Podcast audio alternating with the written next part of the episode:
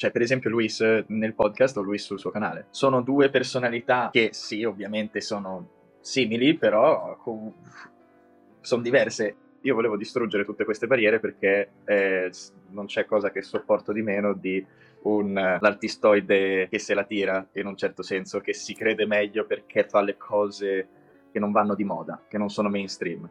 Eh, per me quello è mainstream. Rivendicare il nuovo linguaggio che si sta creando sui social come un linguaggio potenzialmente artistico. I primi content creator sono tutti dei nerd, cioè sono tutte delle persone che stanno in casa tutto il giorno, che non parlano con nessuno, e però poi sui social o in video sono fuori di testa te senza quel brivido, senza quel, anche quel, quel, gusto per il trash, quel gusto per, per, la thumbnail, perdi tanto della tua personalità. Sì, sì, sì, è vero, è vero. Tanto della mia personalità è anche cercare di arrancare qualche migliaio di views in più mettendo un titolo clickbait eh, fatto malissimo, che poi non funziona.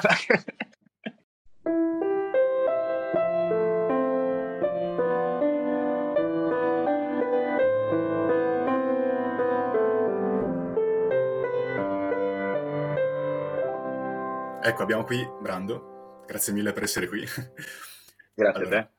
Brando è una personalità super interessante e infatti sono contentissimo di averla qui con me per vari motivi. Lui ha un canale YouTube chiamato Culo Brando che da anni sperimenta, crea video di vario genere ed è unico, non solo in Italia. Ha una pagina Instagram che comunque spinge, ha tanti progetti, è una personalità molto interessante e delle idee molto forti. Sono qui con lui soprattutto perché vorrei parlare prima di tutto di uno dei suoi progetti sviluppato come tesi per, la, per l'Accademia di Brera, per un corso all'Accademia di Brera, che mm-hmm. si mhm. chiama MAF, che sta per Manifesto dell'Arte e della Filosofia. E quindi inizierei parlando di quello perché vi assicuro che ci offre tantissimi spunti di discussione e poi dopo andiamo avanti. Quindi, Brando, cos'è sto MAF? Allora, il MAF è, è beh, ufficialmente la mia tesi, quindi eh, niente, quello che ho portato per laurearmi all'Accademia di Belle Arti di Brera. E, um, la questione eh, particolare della, di questa tesi, del manifesto dell'arte e della filosofia, è che eh, vuole rivendicare il nuovo linguaggio che si sta creando sui social come un linguaggio artistico, potenzialmente artistico, e eh, nel farlo, nell'esprimere le mie teorie e la mia tesi, insomma, ehm, non ho solamente scritto una tesi, però ho fatto un progetto un po' particolare, nel senso che eh, è composto tutto quanto di video eh, su YouTube, quindi sono una quindicina di video, è ancora, è ancora in corso la cosa, cioè ci sono altri video, anche se ho già dato la tesi, comunque il progetto lo sto continuando perché mi interessa approfondirlo anche nel tempo. E, ehm, quindi sono una quindicina di video divisi più o meno per argomenti in maniera abbastanza a flusso di coscienza, però comunque divisi per argomenti che eh, parlano delle mie idee sull'arte. La cosa è che siccome io all'Accademia devo portare sia un progetto pratico che uno teorico, io ehm, ho fatto in modo che le due cose fossero concatenate, cioè ne, ne, o meglio, che fossero eh, inscindibili l'una dall'altra perché tu hai il video dove spiego tutte queste cose e se dovessi poi scrivere una tesi che di nuovo spiega tutte queste cose sarebbe un po' ridondante e stupido. E inoltre, se io sto parlando tanto del fatto che sui social sono eh, un nuovo mezzo di comunicazione che va utilizzato anche dagli artisti, anche per esprimersi, allora perché non usarlo per fare la mia tesi? No? Cioè sarebbe, sarebbe incoerente quasi. E, ehm, quindi ho deciso di, anche come provocazione, ehm, semplicemente trascrivere tutti i sottotitoli che vengono autogenerati da YouTube sotto i miei video e fare copia e incolla senza editare il testo di niente, neanche nella copertina il testo è editato, nel senso che è proprio se tu vai su un sito che ti scarica tutti i sottotitoli, quello è l'equivalente della mia tesi.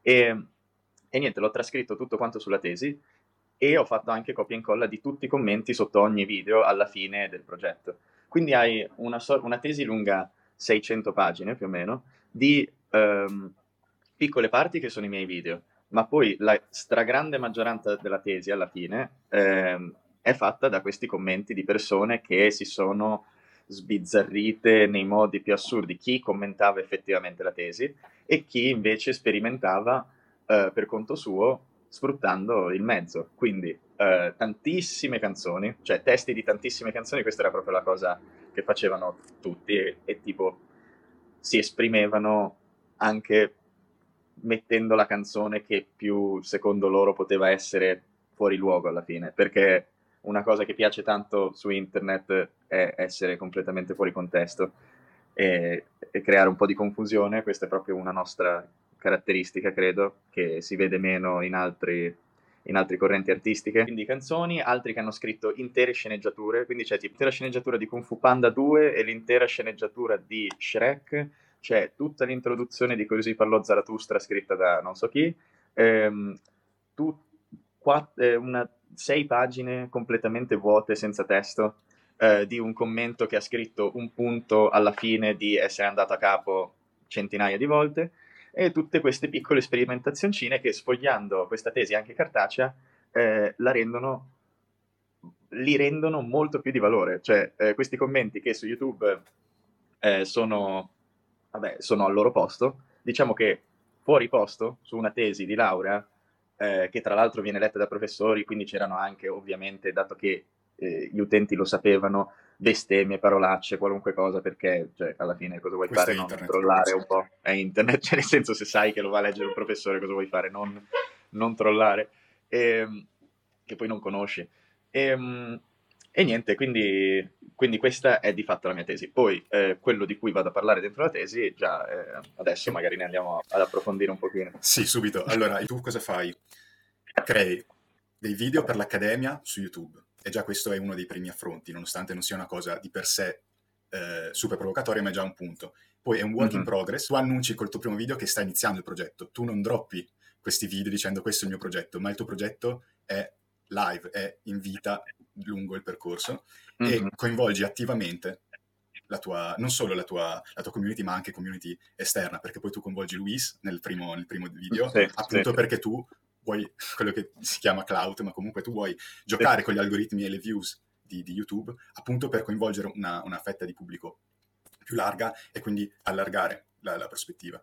E poi appunto l'idea di una tesi collettiva, cioè di un'idea della, della tesi innanzitutto non accademica, di per sé, cioè formalmente rispecchia la tesi classica perché hai il frontespizio, hai esatto. tutto i tuoi discorsi, eccetera, ma poi la apri ed è questa Babilonia, questa, questa torre sì. di, di, di, follia che però ha senso perché tu vuoi rispecchiare la potenzialità artistica di internet e soprattutto dei social del giorno d'oggi. Okay?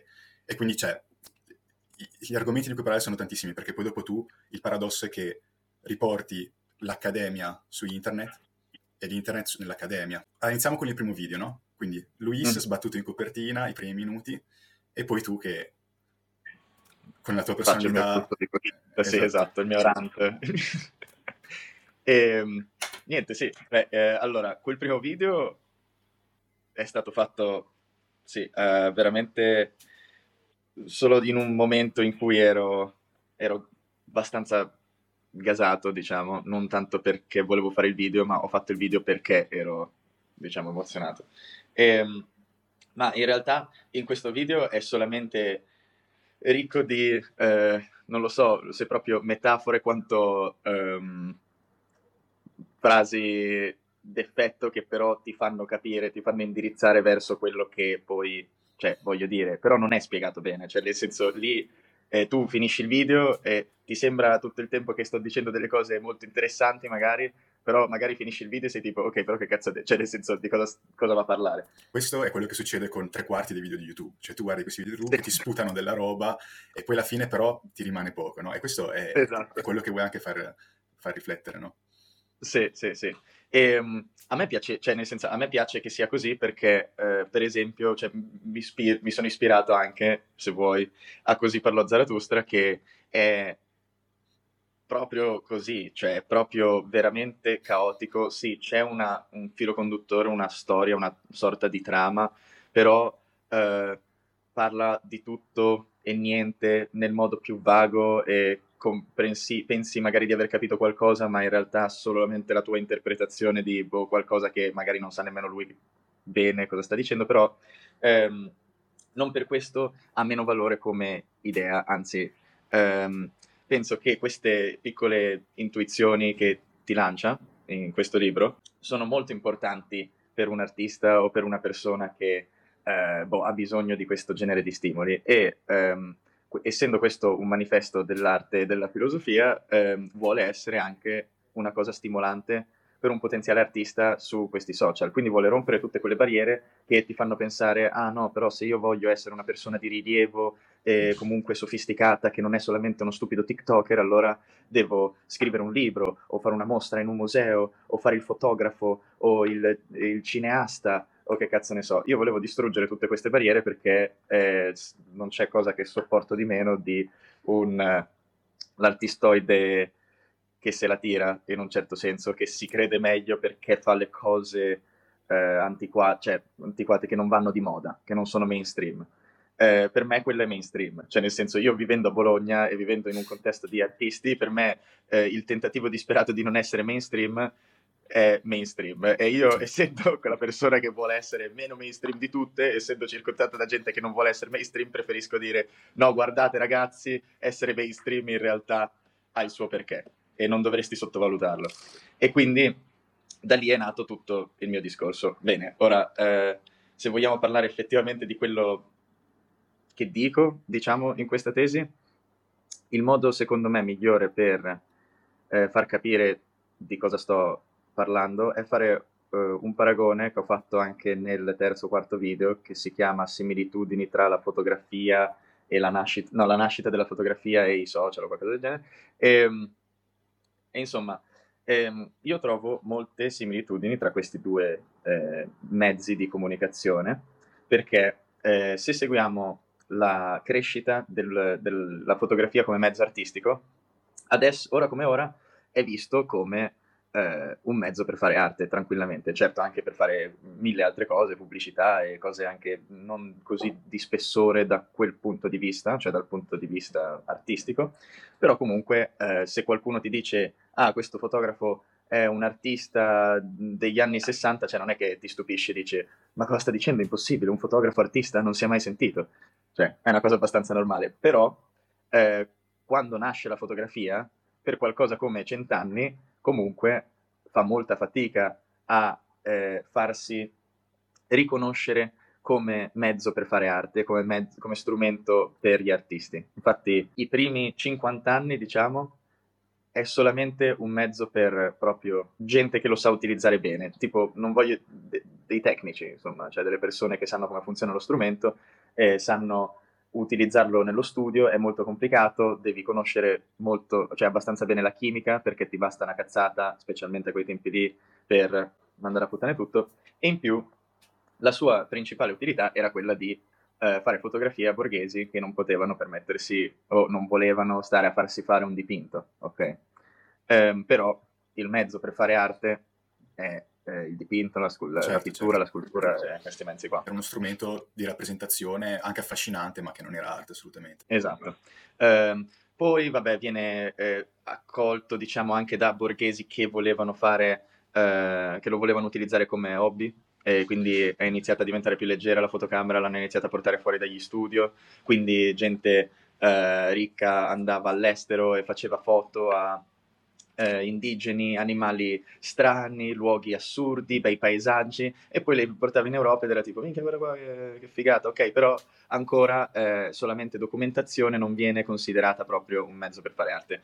Eh, adesso però iniziano a nascere tentativi di gente che dice, dai, portiamo l'arte anche su questo nuovo mezzo. Quindi, e qua il primo, primo punto, primo avvicinamento che però è sbagliatissimo, che è quello che poi critico nella mia tesi riguardo ai social, cioè che è stata fatta anche sui social, ehm, è in risposta a questa esigenza di avere l'arte anche all'interno della fotografia, la gente ha deciso di prendere il linguaggio della pittura e applicarlo nella maniera più volgare possibile e ignorante e copia e incolla alla fotografia, anche se non ci stava a dire proprio niente di niente. Cioè, mentre è già un po' più difficile capire la differenza tra um, il linguaggio di una fotografia rispetto al linguaggio di un post, perché il post ti può sembrare una fotografia, come lo è quella stampata, ehm, qua la differenza era abbastanza, cioè, nel senso, a me sembra... Sì, eh, sì, è chiaro cioè, un quadro sì. e una fotografia funzionano in modo completamente diverso.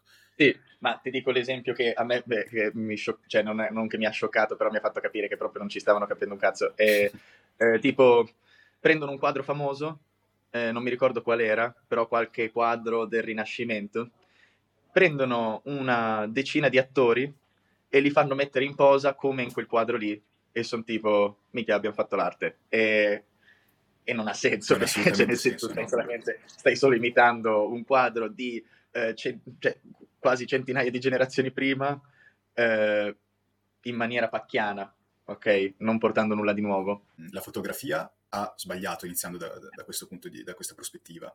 Però in realtà poi l'arte ne ha risentito tantissimo, l'arte dei quadri, perché poi tutte le nuove correnti del Novecento sono nate perché la fotografia rappresentava la realtà in modo naturale e quindi dovevano esatto. trovare un altro modo di espressione.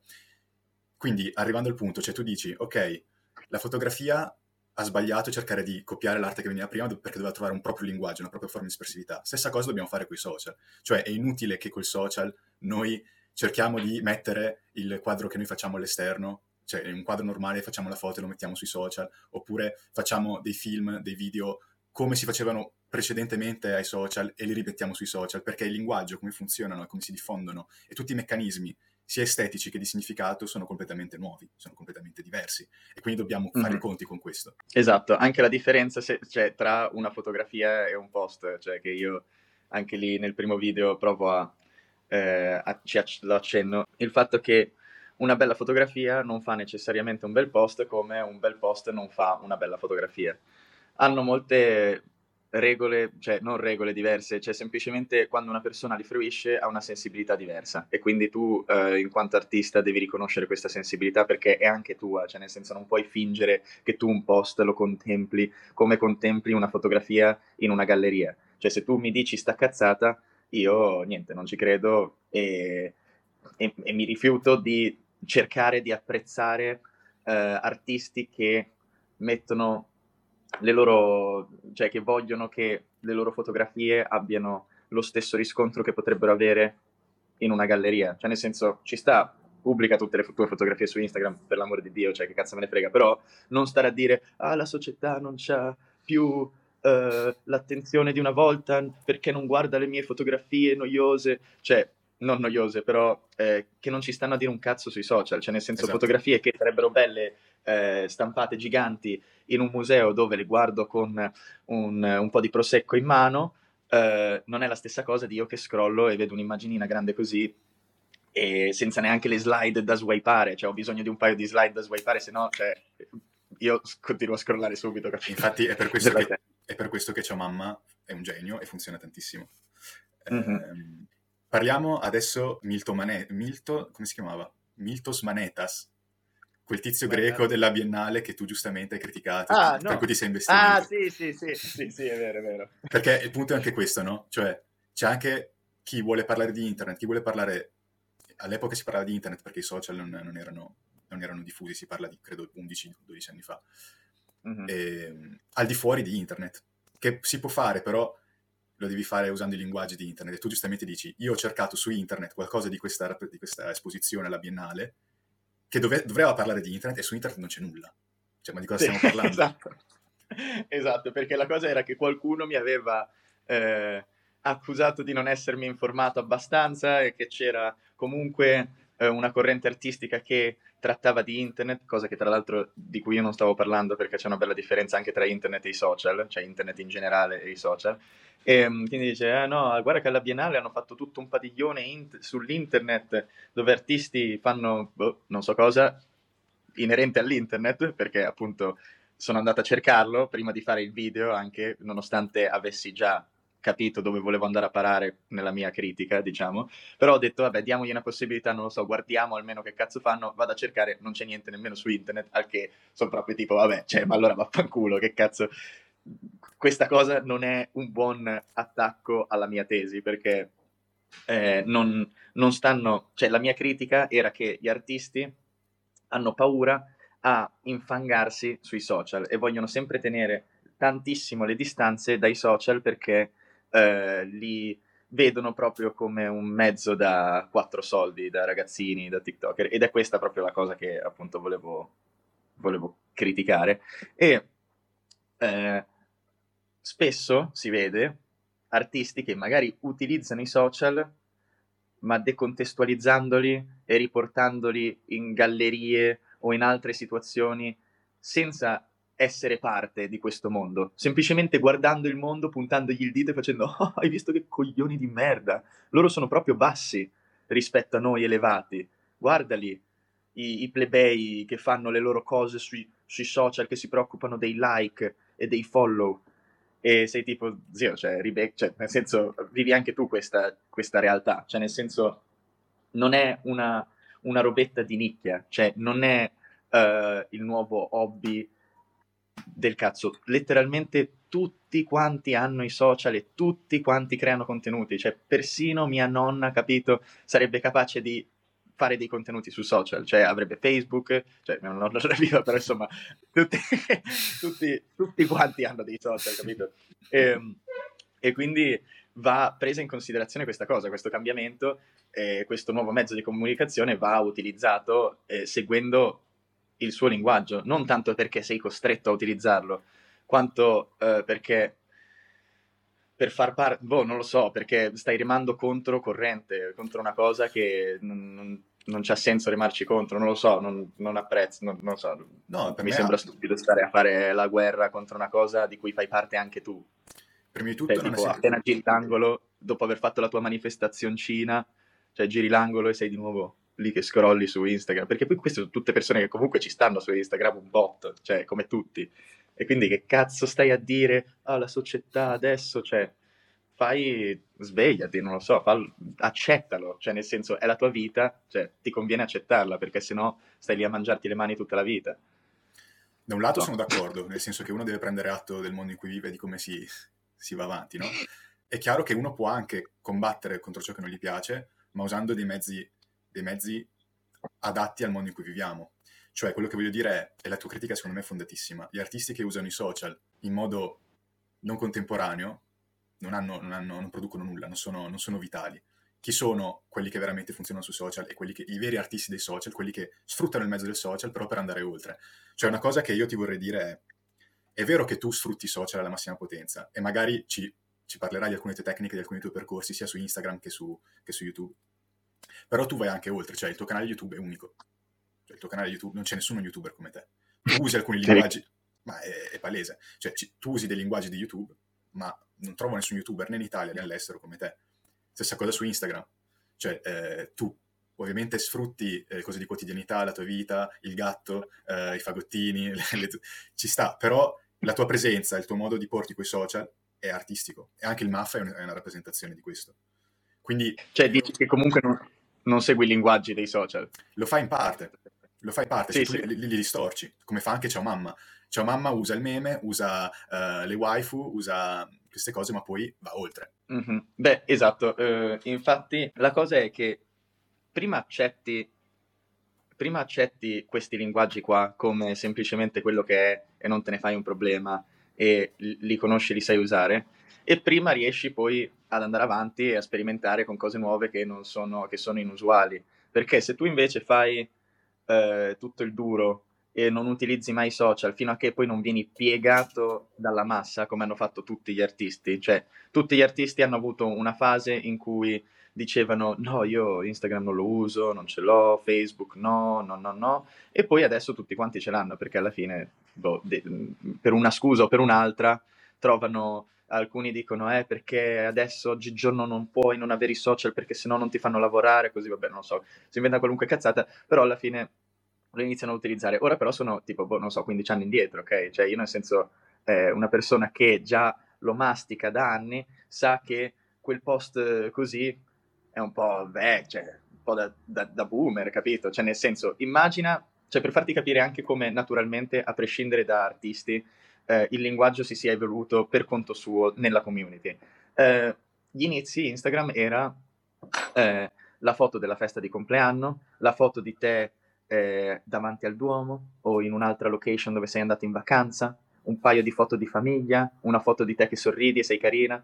E va bene, adesso eh, c- esistono ancora quei profili, certo, però se tu vedi un profilo del genere sei tipo, vabbè, roba, vabbè, un tipo normale, insomma, senza nulla di negativo per l'amor di Dio, però ci sono tantissimi profili adesso di persone normali, che non, cre- anche gente che non si considera necessariamente un artista, che cazzo ne so, che eh, sperimenta con tantissimi diversi tipi di post, nel senso che non c'è più il post davanti al Duomo, quella, quella roba è cringe adesso, cioè ora è eh, set, una slide di sette foto tutte sfocate di te che stai, non lo so, facendo qualcosa di mh, mm, senza senso, oppure eh, una foto dove sei uscito male, oppure se vai in vacanza invece di fare proprio la foto di te davanti al monumento, un piccolo dettaglio di qualcosa che ti fa intuire che comunque sei lì e c'è il monumento, foto al banchetto, al chioschetto del cazzo con il tipo che vende la roba che sei andato, non lo so, in Thailandia,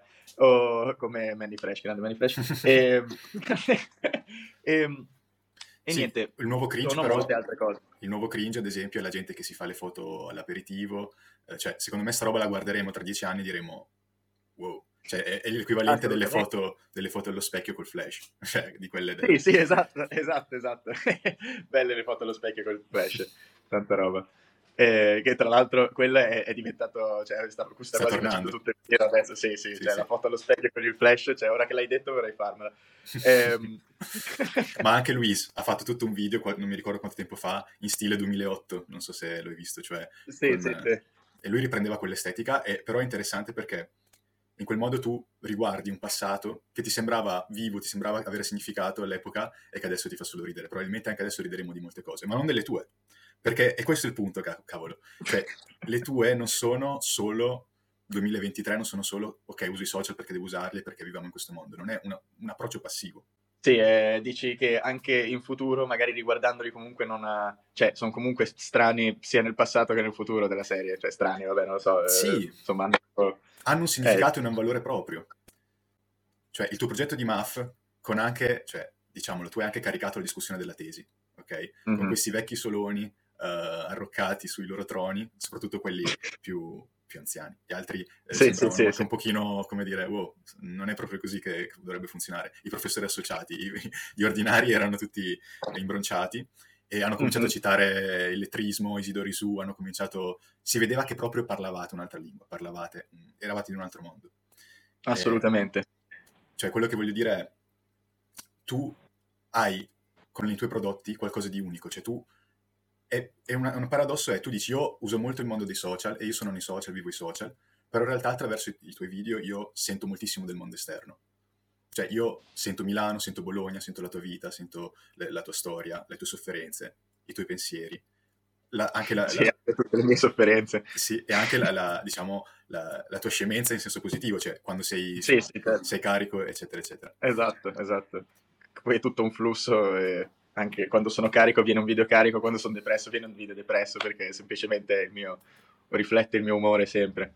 Quindi la, vera, la, vera, potenza è riuscire a bilanciare il tutto, cioè riuscire a sfruttare al meglio i propri social per poi andare oltre e appunto, ma questo lo possono fare personalità di un certo calibro, cioè la tua, ciao mamma, e citane qualcun altro perché tu hai citato altri artisti che ti piacciono su Instagram o anche su YouTube, così magari anche il nostro pubblico può, può essere... Ah, ma io sono, un, io sono un pessimo fruitore, eh, ti dirò, conosco, cioè nel senso ovviamente Luis perché però è anche, ce lo conosco oltre che perché è famosissimo, però perché è un mio amico e quindi eh, io ho iniziato a guardare, cioè io non ho mai guardato YouTube per esempio, e quindi tipo quando ho scoperto che Luis faceva lo youtuber e stava avendo del rilievo, io ero in America e quindi non ci sentivamo così tanto, ho iniziato, ho saputo che lui stava avendo successo con YouTube, dico minchia, boh, andiamo a vedere, e gli guardo i suoi video e quello è stato tipo il mio primo approccio con YouTube, cioè io l'avevo, l'avevo aperto per le canzoni e per i tutorial e quelle solite cazzate per cui lo apri, eh, cioè per cui lo apre un boomer.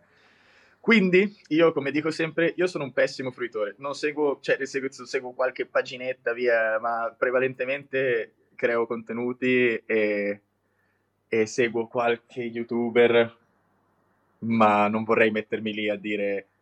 Eh, a di- cioè, non, non, ti saprei consigliare qualcuno. Non, non adesso, non lo so. Ma questo è, è, bellissimo perché durante la tua discussione di tesi i professori ti hanno fatto, ok, eh, ti hanno detto, ok, per, eh, cosa ti è piaciuto dell'accademia? Cosa hai imparato in questi anni? E tu eri lì, ma in questo momento mi viene in mente John Cage e, e basta. Sì, sì, a caso. ma già questo è potentissimo, cioè tu che vai, che vai lì a discutere la tesi, difendi la tua tesi, e questo è fondamentale, cioè tu argomenti, difendi la tua tesi. Poi il fatto che loro non si, non si fossero neanche posti in un tema di discussione vera e propria è indicativo.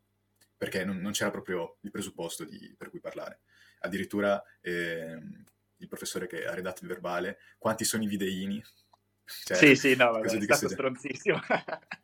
non, vabbè, però... E, e il paradosso è che queste persone hanno studiato e sono anche elettrizzate da, giustamente, da atti di provocatori e interessanti di, del primo Novecento e non si sono minimamente interessati al tuo. Non che il tuo non sia criticabile, cioè lo sai benissimo anche tu.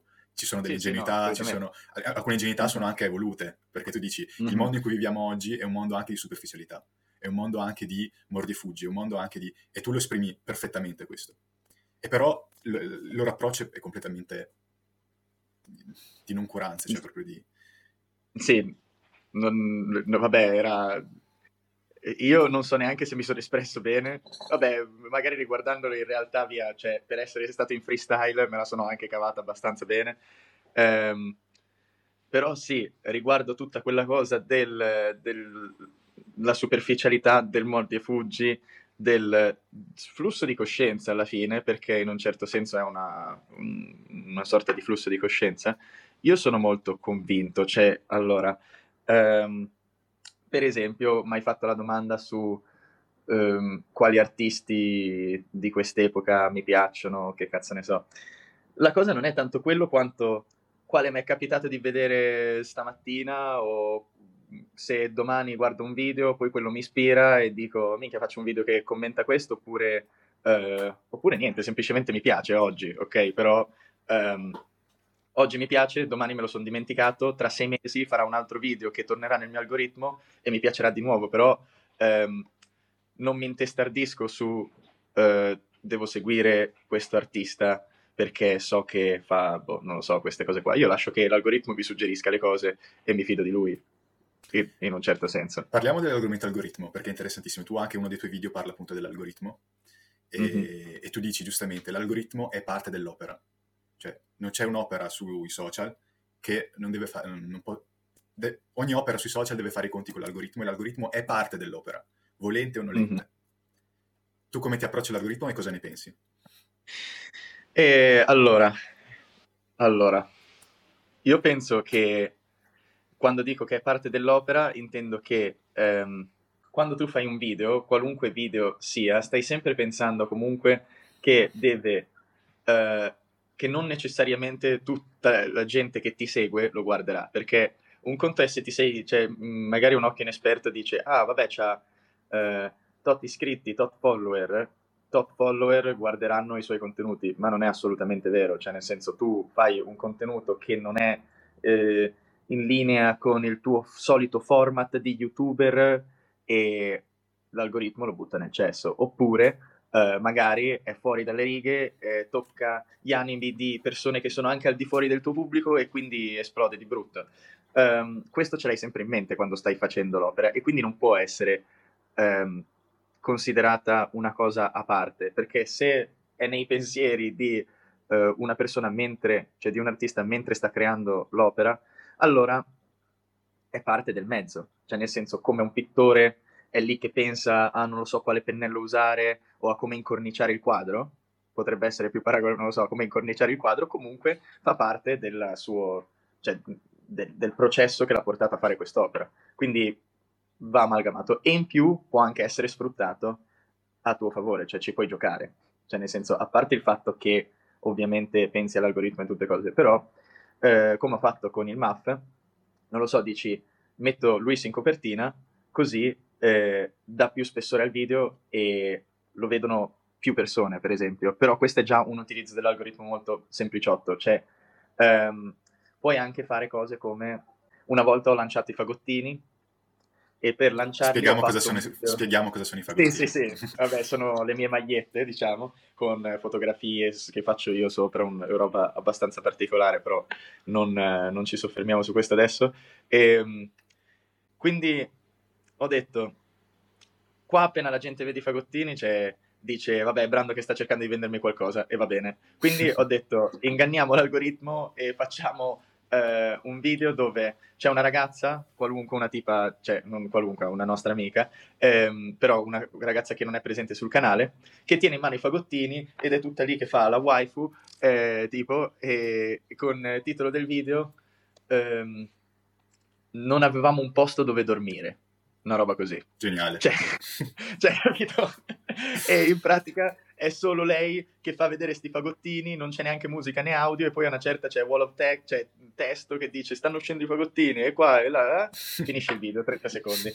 E um, questo è un modo per appunto farti credere che stai guardando qualcosa, intanto ti faccio vedere qualcos'altro. Questo è un utilizzo per scopi commerciali, però un, it- un utilizzo dell'algoritmo, cioè nel senso io l'ho, l'ho sfruttato come mezzo, diciamo. Certo, perché l'algoritmo funziona poi su due parametri eh, in YouTube. Il primo è eh, la thumbnail, il titolo che ti fa cliccare, quindi il numero di click, e poi la mhm. retention. Mm-hmm. Però su un video di 30 secondi che retention vuoi avere, quindi effettivamente eh, esatto, esatto. funziona un botto, no? Ci sì, sta. sì, sì. eh, sì, c'è anche quel fattore lì della retention. Però una cosa che vorrei dire, il tuo canale ha tantissimi up, ma anche dei down a livello di visual. Cioè, sì, sì. hai dei video che hanno, hanno, tantissime visualizzazioni, hanno fatto il botto, perché? Perché coinvolge altre persone, perché hai avuto un'idea molto intelligente, ha funzionato. Poi c'è una grande vastità dei tuoi, dei tuoi, video che in realtà è seguita solo dalla tua community. Questo come, sì, sì, cioè, sì. tu hai notato la tua community su cosa si costruisce? Cioè, tu hai notato che quando fai questi video uh, molto popolari, cosa ne rimane poi a lungo termine? E ti fa stare male il fatto che non, non converti quel, quelle decine di migliaia di persone, se non centinaia, eh, oppure dici fa parte del meccanismo social e io intanto mi sono costruito una community comunque, oppure mi sono costruito una community anche attraverso questo. No, allora, vabbè, io mi sono costruito sicuramente una community anche grazie a video che sono esplosi, diciamo, però eh, anche e soprattutto grazie alla mia costanza e anche ai video con meno views, perché comunque la gente si sente più eh, parte della famiglia, diciamo, in un certo senso. E, ehm, però non non nascondo mai nei miei video, l'ho già detto centomila volte, che mi turba tantissimo questa cosa. Cioè, nel senso, io essendo una persona come ogni artista dovrebbe essere molto sensibile, eh, cose come i numeri sui social cioè, mi mandano fuori di testa. Ma lo dico perché sono sincero con me stesso e con voi, però. Ehm, perché molta gente magari ti dice che non gliene frega un cazzo, ma è impossibile, è impossibile fottersene. L'unico modo in cui te ne puoi fottere è se non le vedi, le views, ok? Se per esempio ho provato più volte eh, a fare una roba dove tipo do tutto il mio materiale a qualcun altro così che lo pubblichi lui e io non devo, non guardo cosa sta succedendo sul mio canale, così riesco a creare contenuti senza farmi condizionare, ma eh, cioè, fallisce sempre questa cosa. E poi anche, Però scusami, capire... il tuo progetto su Instagram, sì. Open Culo. Sì, anche Open Culo, capito? anche quella è un'altra... Descrivicelo perché è, molto interessante, per favore. Sì. Ehm, su Instagram tempo fa, eh, ormai è passato tipo un anno e mezzo, forse anche due, eh, da quando l'ho chiuso, cioè non chiuso, però ho aperto il mio profilo normale, avevo un profilo con zero follower, che però rimaneva sempre a zero follower, non era privato, quindi chiunque poteva venire a vedere, pubblicavo regolarmente, quindi c'erano comunque sempre contenuti da vedere, e, ehm, però ogni volta che mi seguiva qualcuno io lo rimuovevo. Adesso, l'idea dietro questa cosa era che eh, mi mandava troppo in sbatti l'idea eh, lo stress da social, diciamo, quindi eh, il, io facevo, dipendevo prevalentemente da Instagram in quel periodo, cioè nel senso non facevo contenuti su YouTube quasi, quindi quando, quando ho deciso di aprire Open Culo. Quindi io, eh, tutti i miei contenuti erano su Instagram, quindi io pubblicavo un post e se andava male, cioè ci rimanevo male, capito? E non sopportavo più questa cosa e volevo fare tutti i contenuti che volevo senza preoccuparmi de, delle views e l'unico modo era letteralmente eliminare tutti quanti dal, dal mio profilo, così che io potessi pubblicare anche 15 foto in una stessa giornata senza lo stress di eh, ah, poi la gente mi defollowa perché gli intaso il feed, oppure questo post ha fatto meno like, oppure anche semplicemente questo post ha fatto più like, perché non va sottovalutata nemmeno quella di cosa. Se tu non hai costanza, eh, a prescindere che sia positiva o negativa, eh, lo sballo, cioè ti manda fuori di testa, cioè nel senso, se io, anche io quando faccio un video da eh, 100-200 mila views, eh, cioè sono, ho un, un hype che è quasi eh, stancante, cioè nel senso, eh, cioè sono lì tutto gasato che leggo ogni singolo commento e refrescio la pagina e cioè, cammino avanti e indietro per la stanza col telefono in mano che a momenti cioè, scavo un solco nel pavimento da quanto sono fomentato. E allo stesso modo quando sto andando bene poi faccio un video che va male eh, o faccio diversi video che vanno progressivamente peggio, cioè sono tipo fanculo, che merda, che schifo eh, e mi sta sul cazzo, però alla fine, nel, cioè, guardandolo, eh, guardandomi le spalle adesso, eh, cioè, ci sono ancora adesso in, quest- in tutta questa faccenda, cioè, non, non, è che ora ho, l'ho superata, è sempre presente questa angoscia, diciamo. Eh, però guardando le mie spalle, comunque, eh, si vede il flusso, cioè nel senso, se tu scrolli tutto il mio canale, eh, hai una chiara visione di, della mia vita in tutti i diversi periodi, cioè periodi che riesci a catalog- catal- cat- catalogare.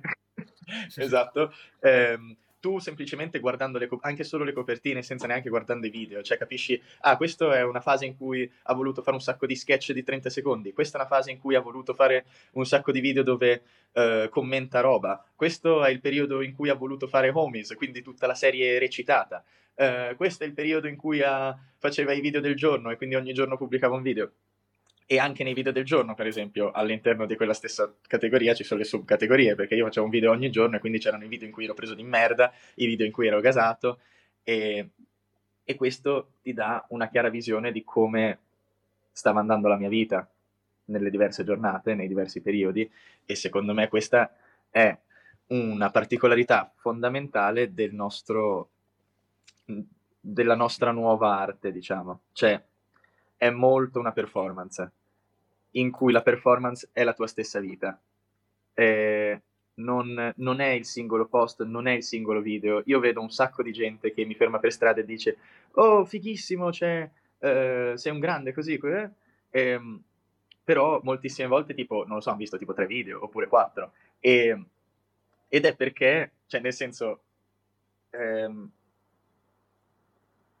come, cioè, la cosa, la cosa figa sembra essere la mia persona, non i miei video, capito? Cioè loro si sono fatti un'idea di chi sono e sono tipo, cazzo, che opera.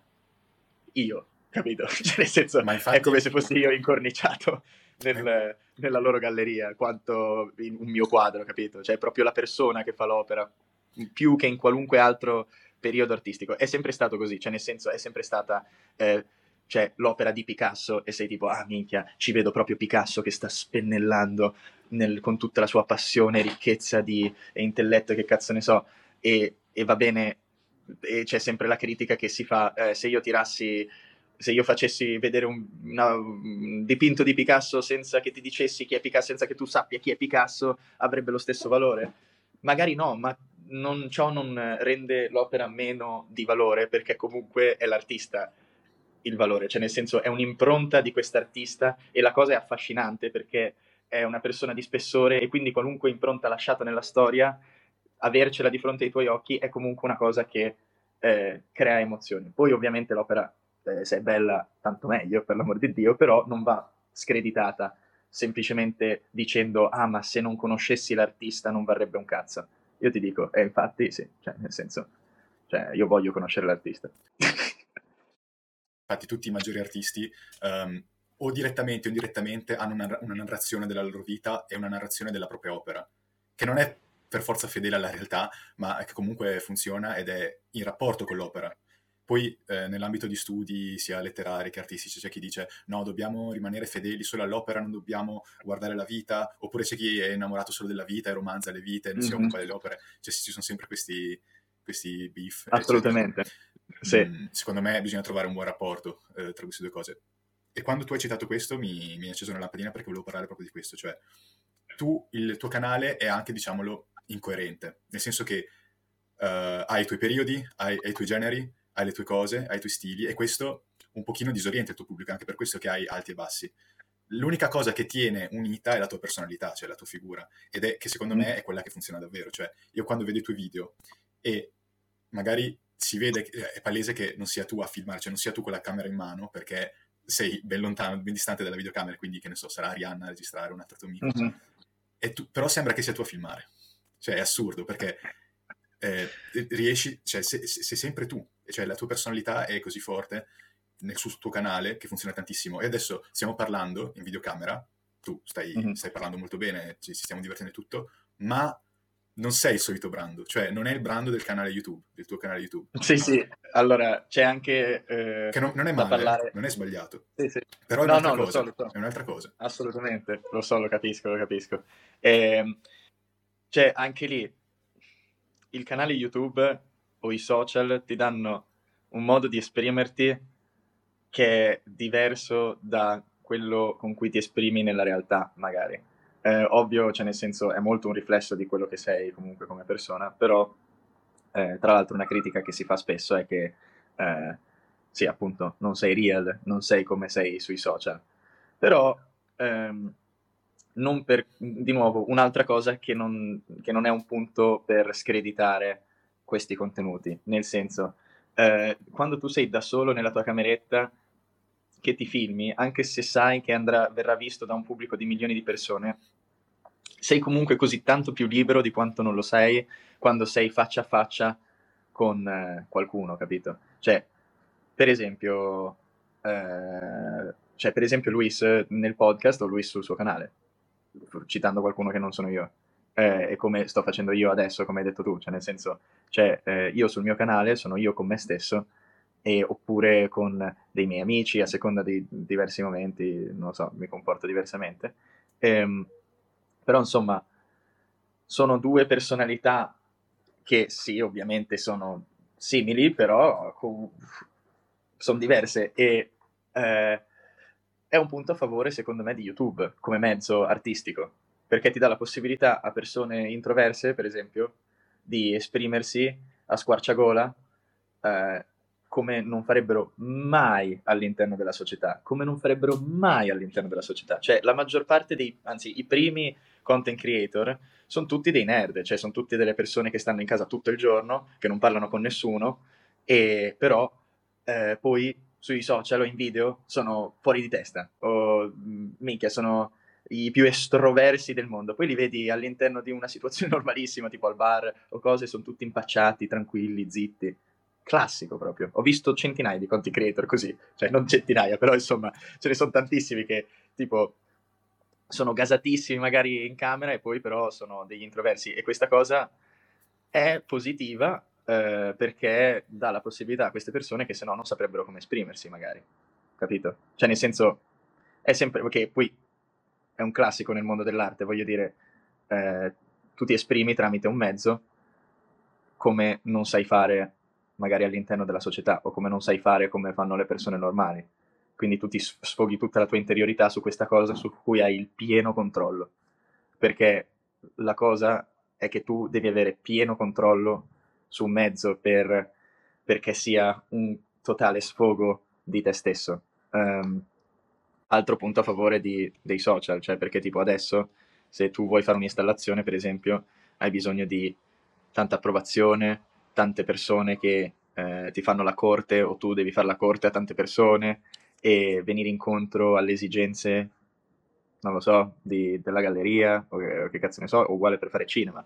Per, fare, per essere un grande regista, per esempio, secondo me, devi essere, um, devi essere forte, cioè nel senso, tu hai tantissime pressioni addosso, cioè produttori, gente che vuole modificare le tue idee e farle come piacciono a lui rispetto che a come piacciono a te.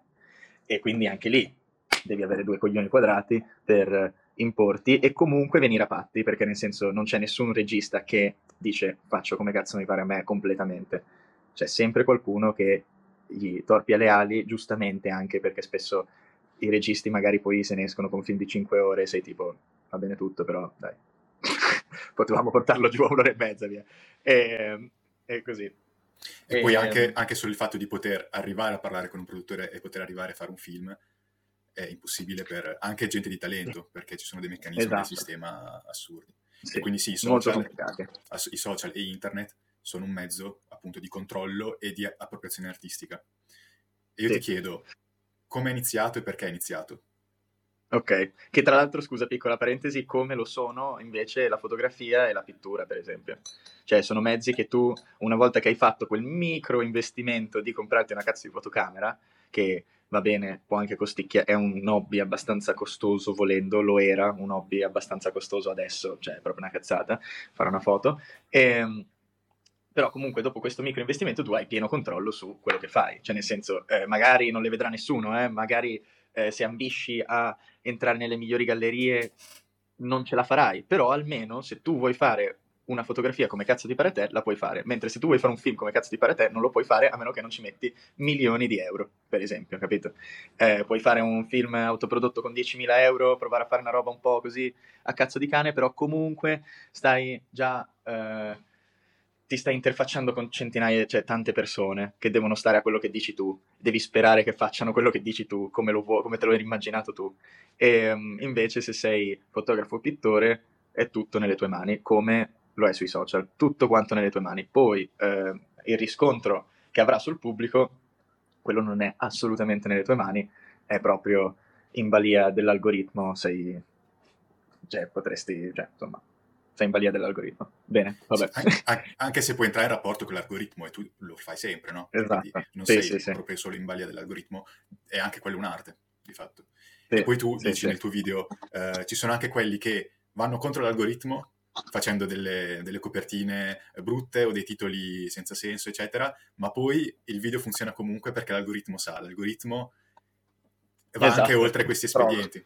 Quindi... Esatto, esatto, esatto. Sì, ci sono tanti content creator che per esempio non, non si impegnano a fare copertine o cose, fanno delle copertine di merda e i loro video vanno perché, perché la gente li vuole vedere, perché sono dei contenuti effettivamente di spessore intrattenente via.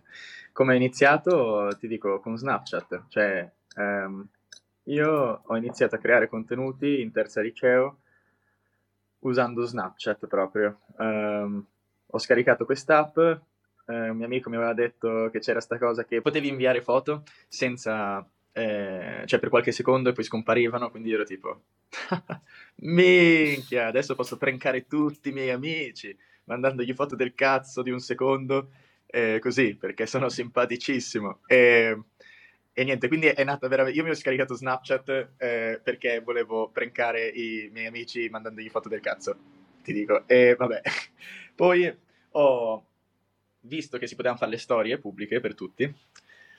E niente, boh, uh, mi divertivo. Cioè, il fatto che fossero così fugaci, cioè che duravano 24 ore e poi scomparivano, non c'erano like, non c'era niente, non era come postare una foto su Facebook, che al tempo era la cosa prevalente, eh, che comunque è una constatazione, non lo so, è un po', è un po più importante. Eh, mi ha dato la possibilità di essere veramente sciolto nel creare contenuti. Facevo video costantemente di, di boh, o qualunque cosa, sketch, cazzate. E certe volte li, li montavo proprio all'interno di Snapchat cioè, quindi facevo le storie in sequenza in maniera che ci fosse una narrazione e diverse inquadrature. Cioè, tipo, se nella narrazione c'era una corsa, tipo c'è il mio primo piano e poi che dico qualcosa e poi mi metto a correre, adesso c'è uno stacco con un'altra inquadratura di io che sto correndo e poi l'altra inquadratura di io che arrivo e sono tutto affannato, che cazzo ne so, capito? Roba così.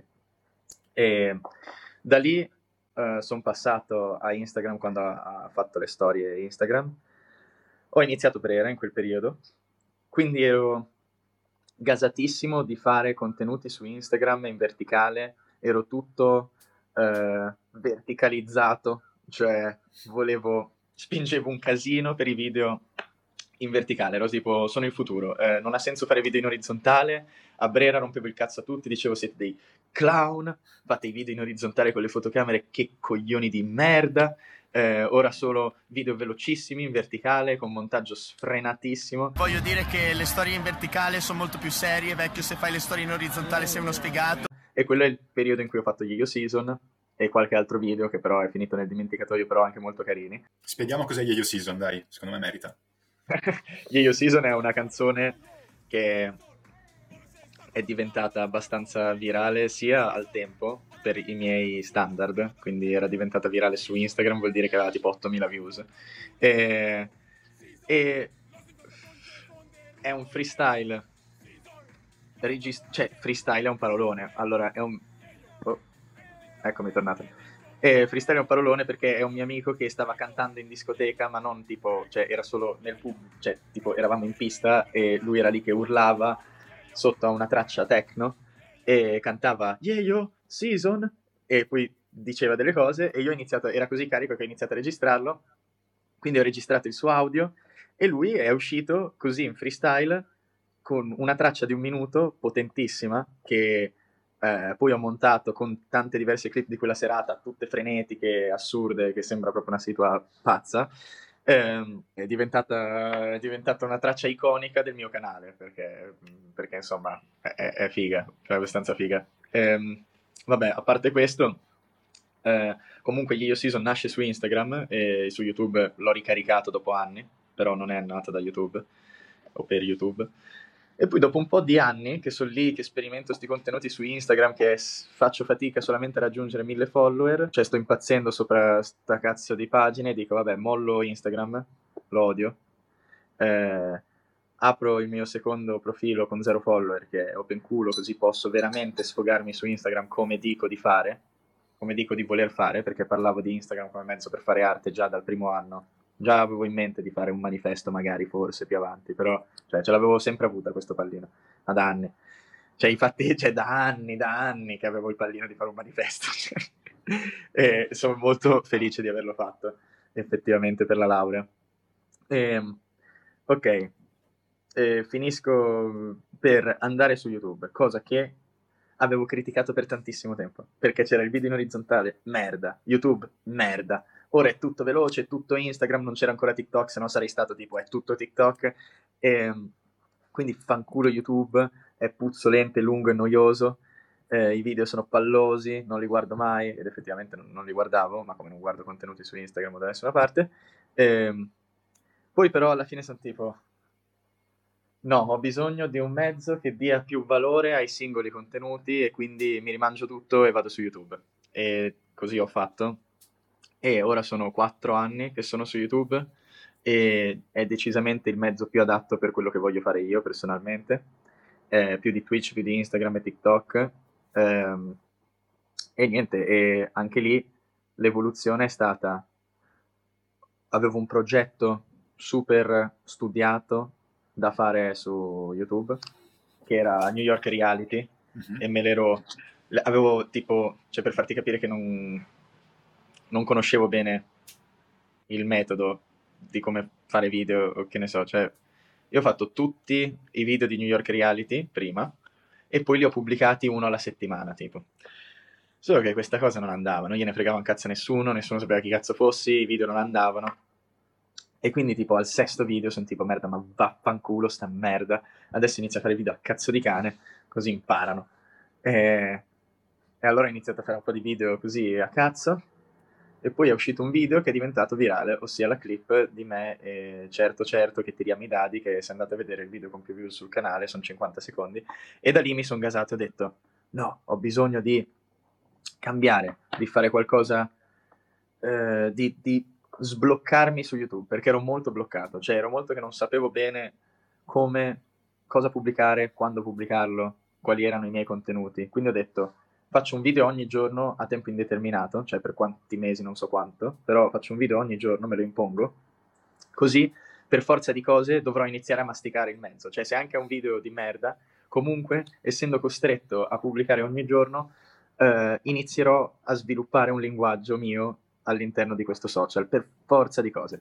Eh, ed effettivamente è andata abbastanza così, cioè io ho fatto 3-4 mesi così, pubblicando video ogni giorno, e eh, all'inizio erano video dove parlavo tantissimo, e 10 minuti di video di io che parlo di roba, poi iniziano a cambiare un po' di stile, faccio video un po' più corti, poi inizio a fare video cortissimi, poi inizio a fare anche altri video oltre ai video del giorno, tipo sia il video del giorno che un altro contenuto pubblicato lo stesso giorno, e inizio ad avere davvero confidenza con il mezzo.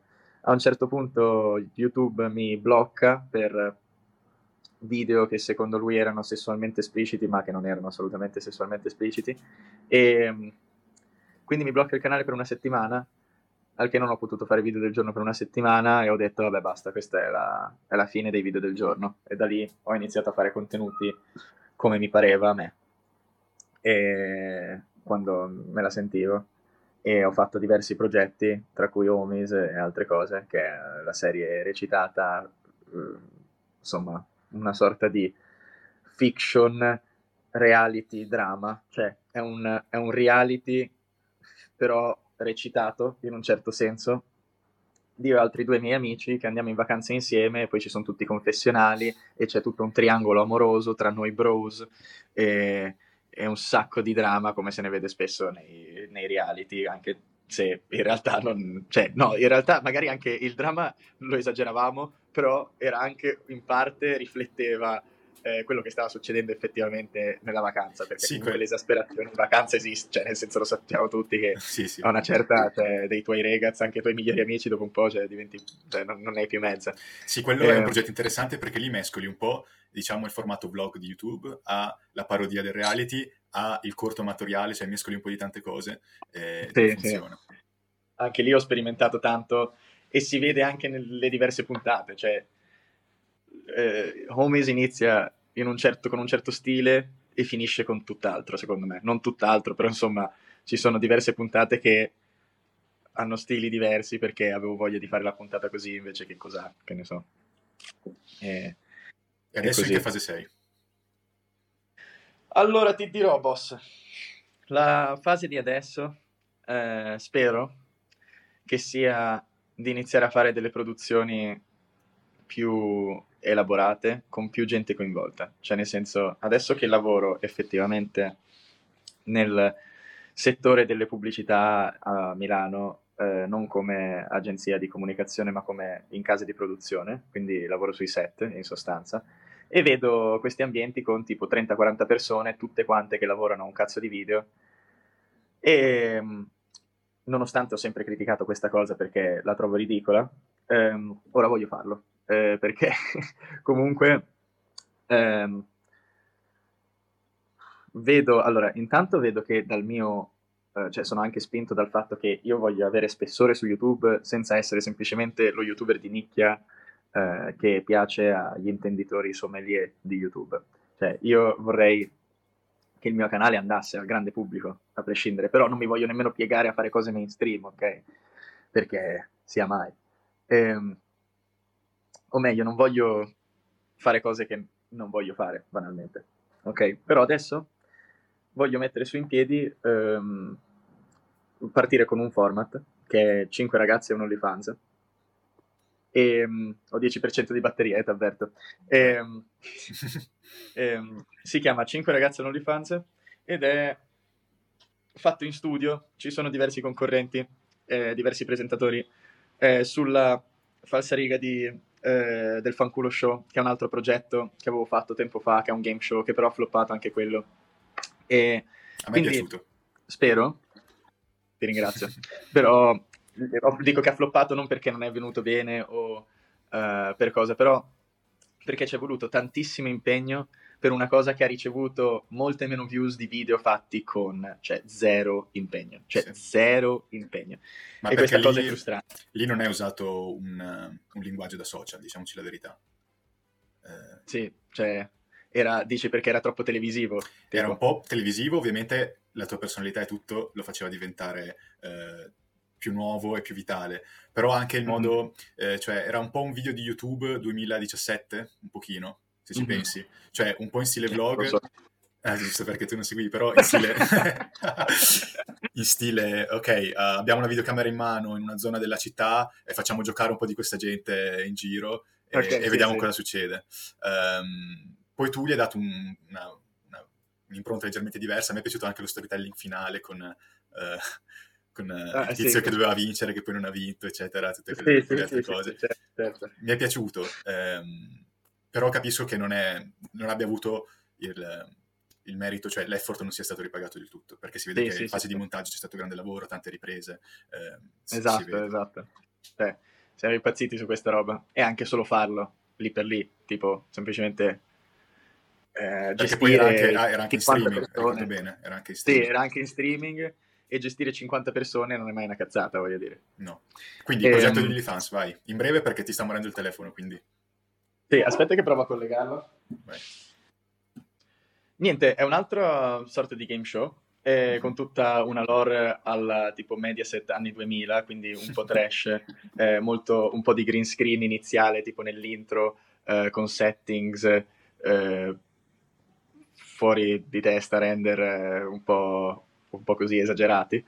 E, ehm, e il format, il format non lo spoilerò, però insomma sono coinvolte delle ragazze perché... Ehm, perché se mi impegno, se mi voglio impegnare, tipo stavamo ragionando io e degli altri che vogliono lavorare con me a un progetto e fare una produzione vera e propria, che sono il motivo per cui sto iniziando a considerare la cosa anche.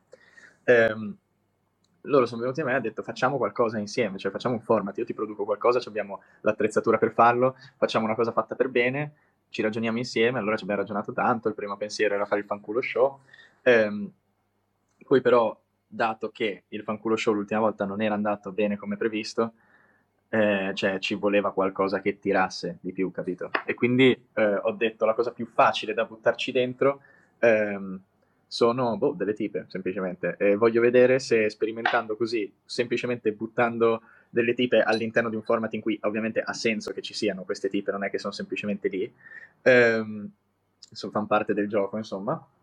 Eh, voglio vedere un attimo se funziona, eh, perché nel caso io eh, vorrei, cioè mi piacerebbe tanto fare format televisivi, tipo, ok? Cioè, eh, quelle cagate televisive un po', un po' vecchia scuola, a me gasano, gaserebbe tanto farli, eh, capito? Quiz show e cazzate così. Però eh, mi rendo anche conto che non sono molto coerente, cioè costante, ok? Quindi eh, se anche un format va bene, faccio così tanta fatica a continuare a farlo, mandarlo avanti, perché tipo mi rompo il cazzo dopo la prima volta. Mi fa venire in mente due eh, cose, se posso mm. brevemente.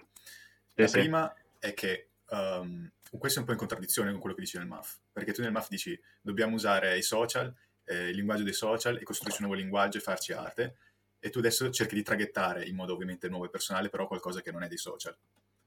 E quindi Assolutamente. E forse è una cosa un pochino più da Twitch, quella che vuoi fare tu, perché su Twitch le hanno fatte queste eh, cose.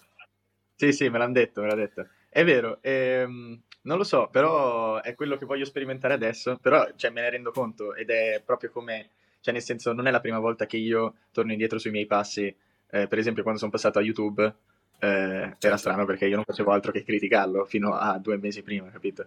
E quindi Adesso io sono tutto preso Mediaset, che voglio fare le cose come in Mediaset, eh, cioè proprio in maniera wild e a cazzo di cane, buttandoci dentro delle fighe e diciamo se funziona, cioè buttiamoci dentro tutto quello che può funzionare, ok? E, ehm, boh.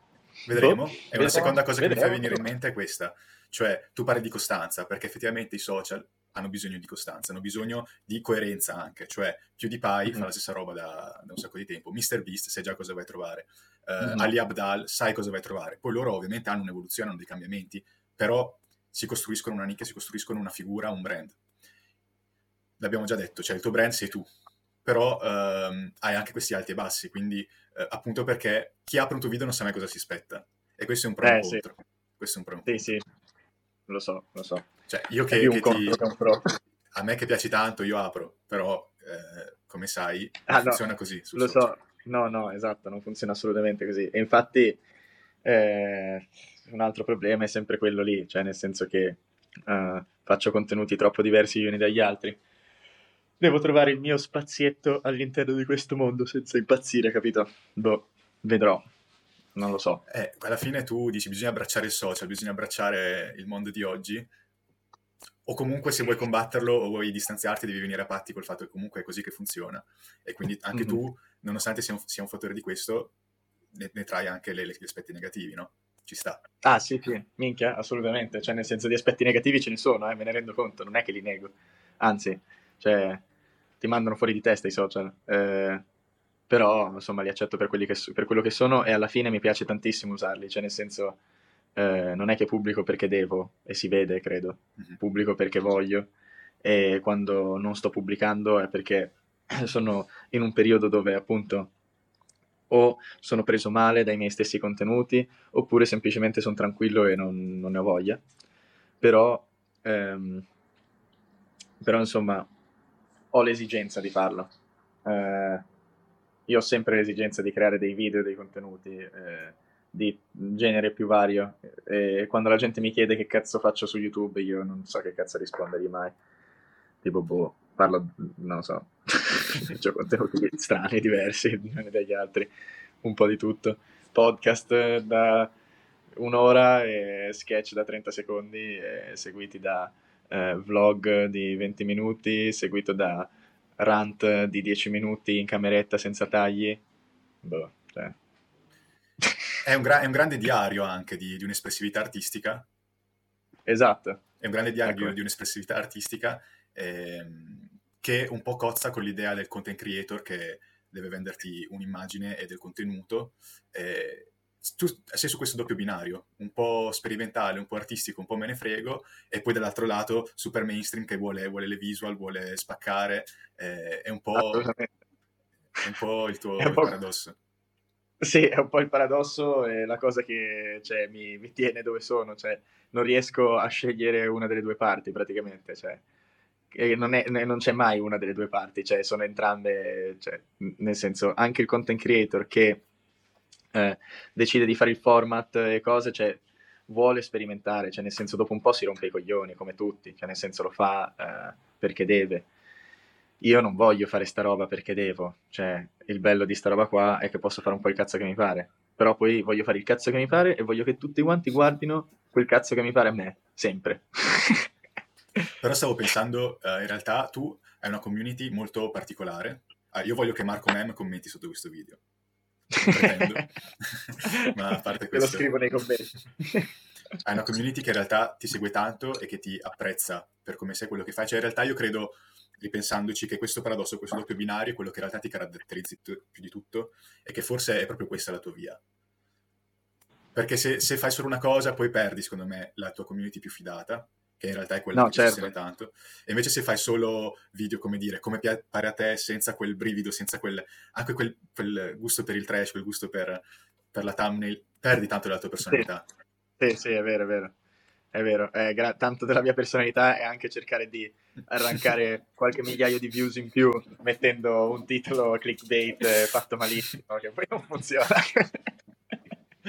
Chiaro sempre stato così dal giorno zero, nessuno mi potrà mai dire che ora lo faccio per le views perché l'ho sempre fatto per le views.